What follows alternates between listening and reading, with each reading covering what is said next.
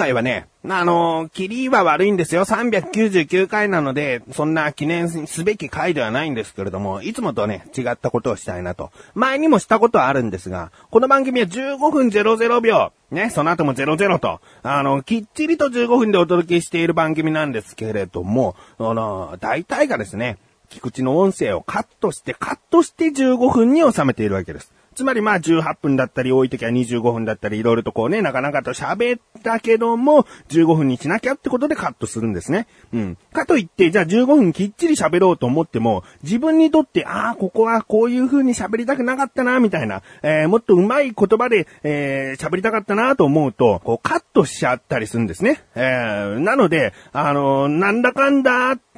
15分にしている、えー、編集をして15分にしているということなんですよ。ですが、まあ、今回はですね、あのー、まあ、編集の手間も省きたいみたいなところもあるんですよ。かといって、じゃあいつもこうすればいいのか、こうすれば作業の効率上がるのかと言ったら、まあ自分でも納得しないものが出来上がってしまうので、あまりしたくもないんですけれども、あのー、お盆が近いですよね。えー、お盆が近いとですね、自分はどうもこう、あの、実際の本職というか仕事の方でバタバタしちゃうんですよね。あの、盆っていうのは国民のもう半分以上がですね、お休みだと思うんですけれども、そのお休みに合わせて仕事をするとなると、このお盆前がすごいバタバタしちゃって、あもう、そうですね、職場から家に帰れないという日とかも何日かあったりしてですね、あまあ、それほど作業が立て込んで、えー、でもこういうね、あ活動もきちんとしていきたいと思っているので、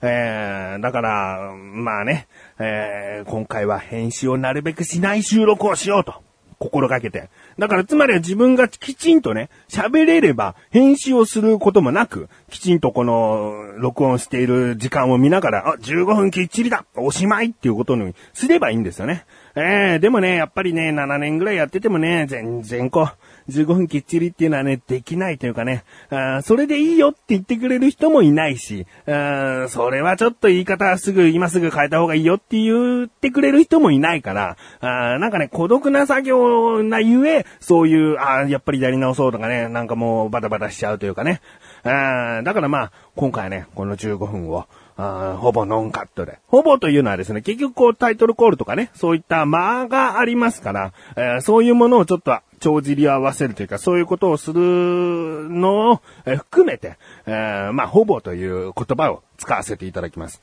えー、ということで、うーん、まあ、まだまだ一人喋り慣れていない自分がお送りします。菊池賞のなだらか向上心。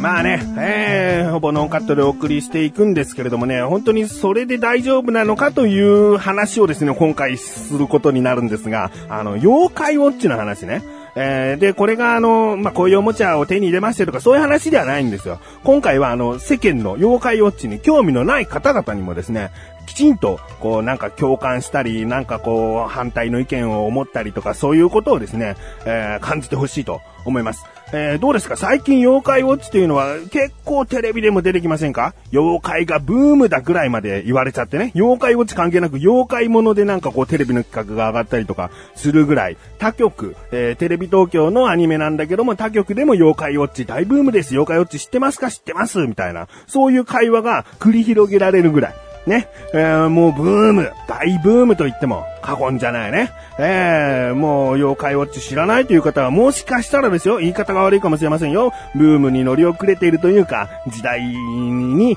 えー、置いてかれてるかもしれないですよ。あ知っていればいいですからね。それにはまらなくてもいいいいですけども、妖怪ウォッチというものはこういうものだということはね、もうそろそろを知っていただきたいなと。あ簡単に言うと、アニメ、ゲーム、または、あのー、アニメ、ゲーム、または、おもちゃでね、えー、大ブームの、えー、妖怪ウォッチでございます。うん。まあ、ポケットモンスターに若干似つつありますよ。モンスターが、まあ、妖怪になったという感覚の、え、ものですね。うん。でですね、この妖怪ウォッチでね、言いたいことというかね、あの、どうなのと思うことがやっぱりあるんですよ。過去にもね、軽く触れたかもしれないんですけれども、あの妖怪ウォッチ1というのがもう1年以上前ぐらいからね、ゲームで発売されたんですね。で、そのゲームが発売されてからテレビアニメが、えー、公開されて、えー、放映されて、で、それが、まあ、小さい子でも、こう、テレビで見て妖怪ウォッチだっつって、えー、だんだんだんだんこう火がついてって、そこに出てくるおもちゃの妖怪ウォッチ、時計型の妖怪を召喚するおもちゃ、えー、があるんですね。で、それが売っているんですが、どんどんどんどんブームになるごとに品切れになってきたんです。で、今年のもう初めぐらいからですね、もう全然、その在庫がないと。おもちゃ屋さんに行きゃ売り切れだし、ネットショップを見りゃプレミア価格で、えー、2、3倍、4倍の値段で売られているわけですね。えー、なのでまあお金を持っている方だったら今でもネットでは簡単に購入できます。できますが、やっぱりですね、子供のおもちゃということであまりお金もかけられない、もしくは子供がお小遣いで買いたいと思っている方はですね、全然手が伸ばせないわけですね。えー、もうね、こんな状態で、えー、いろいろとね、それでも違うおもちゃを発売していくんですよ。あその妖怪ウォッチというものは一つだけで遊べるものじゃなくて、そこに妖怪のメダルを入れて遊ぶので、その妖怪のメダルを手に入れなきゃいけない。そのメダルを手に入れるためには、いろいろと、あの、ガムに付属されてたりね、あの、食玩としてガムに付属されてたり、ガチャガチャで、えー、発売されていたり、普通におもちゃ屋さんで妖怪メダルパックつってね、メダルだけが入った、えー、パックがね、150円、60円ぐらいで2枚入りで売られていたりするんです。値段は大したことないんです。ただもうどこもかしこも売り切れ続出なわけです。発売すりゃその日完売ですよ。えー、夕方完売とかじゃないですからね。もう午前中もしくはもう開店前、整理券にて完売。それぐらいのレベルでどんどんどんどん売れて、えー、自分もですね、だいたい3月4月ぐらいからですかね、子供がハマって、えー、なんとか妖怪ウォッチは持っているんですけれども、まあ、メダルもね、えー、ちょこちょここう手に入れたりしています。うん、その中でですね、あの、全然まだ、その妖怪ウォッチ、そのメダルを手に入れて、初めて音を鳴らすことができる妖怪ウォッチというおもちゃがですね、全然在庫がない。ああの、ネットでもまだまだ2、3倍の値段で売られています。うん。でね、これがもう今後きちんと充実させていきますよと。ね、販売元、もう言いますね、あの、バンダイさんですよ。バンダイさんがきちんと大量に生産しますと宣言してどんどん作ってくれればいいものの、なかなか、なかなかこう、浸透しないというか、もうどこもかしこもまだおもちゃ屋さんでは店頭には並んでいないぐらいの売れ行きなんですね。うん。で、で、ここで、さらにですよ、この夏にですね、7月の上旬ぐらいかな、ゲームの第2弾が出たんですね。ええー、で、このゲームの第2弾、普通にまた妖怪メダルがね、どんどん、えー、まあ、妖怪メダルっていうのは妖怪の種類によって数があるわけですから、妖怪の種類が増えて、メダルの数もさらに売るのかなと思ったんですけども、ただそれだけじゃなくですね、その売り切れ続出在庫切れの妖怪ウォッチのゼロ式っていうね、なんか違うバージョンを発売すると言うんですね。で、その今まで売っていたメダルは、そのゼロ式では音が鳴らせませんって言うんですね。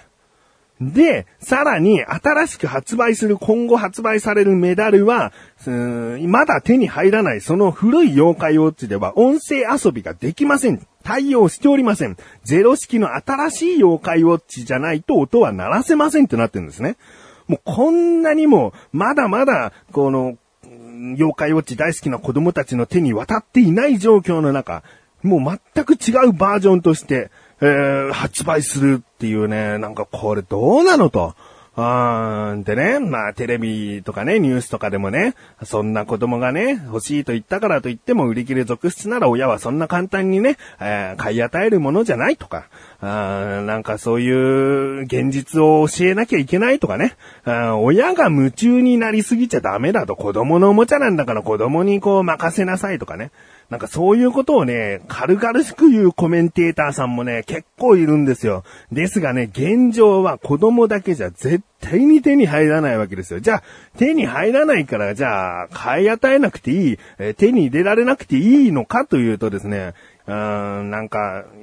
ずっとね、えいつか買えるから、いつか買えるからってね、先延ばしにして、全然こっちとしては、バンダイさんを信用できてないわけですから、あーいつなのいつなのってなるわけですよ。もしこれがね、その3月4月ぐらいから妖怪ウォッチというものをね、手に入れるにあたって、いや、いつか手に入るから、いつか普通にお店で買えるからなんて言い聞かせてたとしても、この半年後の今、現状では手に入らないわけですから、半年も子供待たせといて、まだ手に入らないのってなってたわけですよ。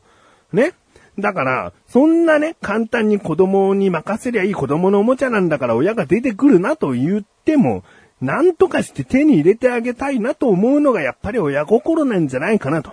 うん、思うんですよね。それで、親がしゃしゃり出なきゃいけないというか、あ朝並ばなきゃいけない、えーもしくは整理券で買えるのか、えー行列で並んで先着順で買えるのか、えー抽選券で買えるから、そんな朝早くから並ばなくていいのか、いろいろな情報を収集して、そのお店に行って買わなきゃいけないんですよ。子供だけじゃその情報は収集できませんよ。あそれを教えたからといって朝ね、早く6時だな、何時だっつって、えー子供一人で並ばせるわけにもいかないし。うんなのでね、この状況、すごくね、酷ですね。えー、もうゼロ式の妖怪ウォッチ欲しいという子供たち今もう全国にどれほどか溢れているわけですよ。あーもう手に入らないんじゃないかなって、もう今年手に入ったらいいんじゃないかなぐらいですよ、本当に。このブームがね、えーどういう風に冷めていくのかわかりませんが、まあ、今年中に手に入るよなんてね、子供と約束している人はですね、うんなかなか、こう、まだまだ、えー予想がつかない、想像がつかないですよ。うん、まあ、これをね、意見をもうどこにぶつけたいかといえば、先ほど一回だけ言いましたよ、バンダイさんですよ。もう本当にね、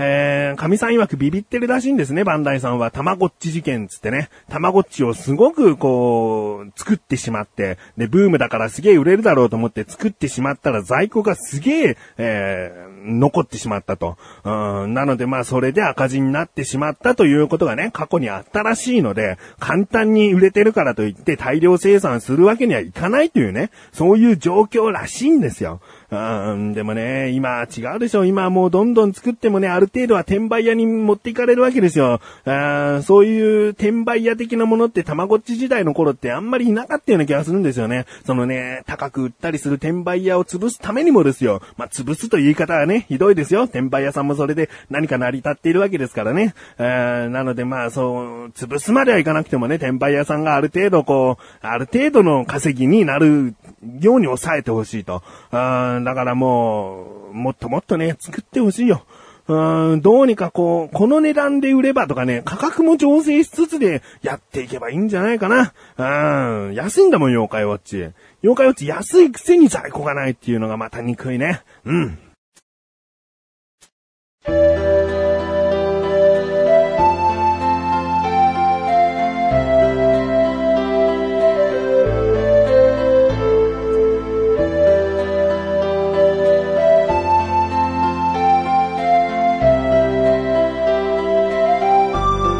ングでーすいやーもうね、